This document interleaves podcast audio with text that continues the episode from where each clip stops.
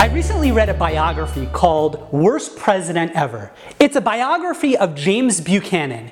He was president from 1856 to 1860, and historians and scholars alike typically assign him as the dubious role of worst president ever. What made Buchanan so bad? The answer is that he was the president from the election of Lincoln in November of 1860 to Lincoln's inauguration in March of 1861. And it's during those few months that's when the South seceded from the Union. Now, Lincoln is the president elect. Constitutionally, there was nothing that he can do from preventing the South from leaving. He had no constitutional powers during that lame duck period. The president was the lame duck, James Buchanan. Now, Buchanan was a Southern sympathizer. However, he felt constitutionally the South was not allowed to secede from the, the Union, and what they were doing was illegal. However, Buchanan felt constitutionally there was nothing that he could do to prevent them. He felt that he didn't have the power to compel them, to persuade them, or to intervene on any level.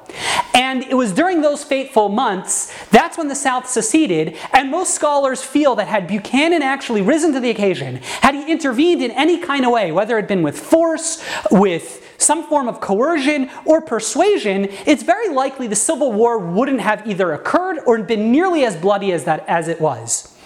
And that's why he's labeled worst president ever.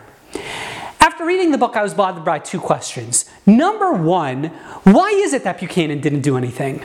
Meaning, he felt constitutionally he was handcuffed. There was very little that he can do.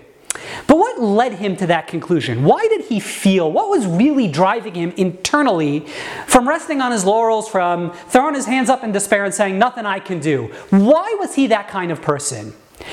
Number two, I was, I was concerned or a little curious are we being a little unfair on this guy? Meaning, if we just delete those last few months of his presidency, so Buchanan's presidency from 1856 to 1860 is fairly anonymous. Like a lot of the presidents during the mid 1800s, you never really heard of them, you don't really know what they did because although it wasn't spectacular, it wasn't horrible.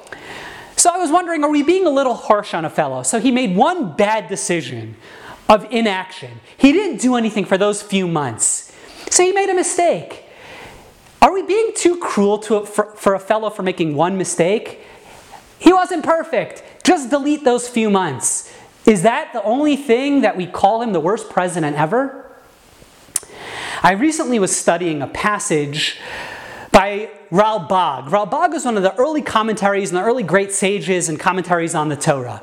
And he's discussing one of the Ten Commandments, avicha honor your father and mother. If you look at the verse carefully, it says, "Kavides Avicha V'esimecha, L'mani Arichu yamecha Al Hadama, Honor your father and your mother so that you live a long life on this earth. Now, typically, that cause and effect of honoring your father and mother so that you live a long life is generally considered to be something of divine origin. Meaning, if you honor your father and your mother, so God will supernaturally intervene and bless us with long lives. Ralbag interprets that verse on a less cosmic level and a far more natural sequence and cause and effect. He explains that when there's a breakdown or where there's dysfunction in the family order of things, and when children aren't honoring their parents, that creates a dysfunction of order. And when you have that dysfunction of order in a household, it's going to end up leading to dysfunction in the greater community, within an entire country. And when you have dysfunction and breakdown in order in a country, it can lead to civil war, and lives will be lost, and people will die young.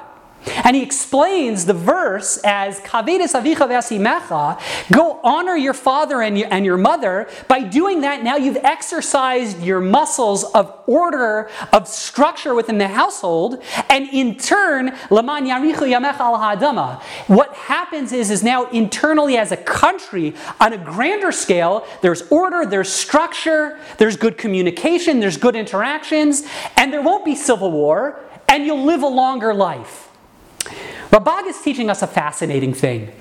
You see, typically when we think of dysfunction in relationships, we tend to compartmentalize them, meaning If I don't get along with my spouse, let's say, or with a friend, we typically put that inside of a box and we say that breakdown of order, that dysfunction, it's just between me and that other person. But my other relationships in my life, well, there there's structure, there there's balance, there we don't have those breakdowns of order.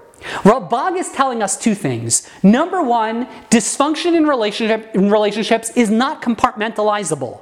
And if you have discord, if you have a lack of order, if there's dysfunction in a small, in any relationship in your life, it's going to carry over into other relationships in our lives. And if, for example, we don't honor our parents the way we should, Ralbag says you should realize it's not just going to be limited to that little box, but rather it's going to spread like a cancer into other relationships in our lives, and there's going to be dysfunction in other relationships as well.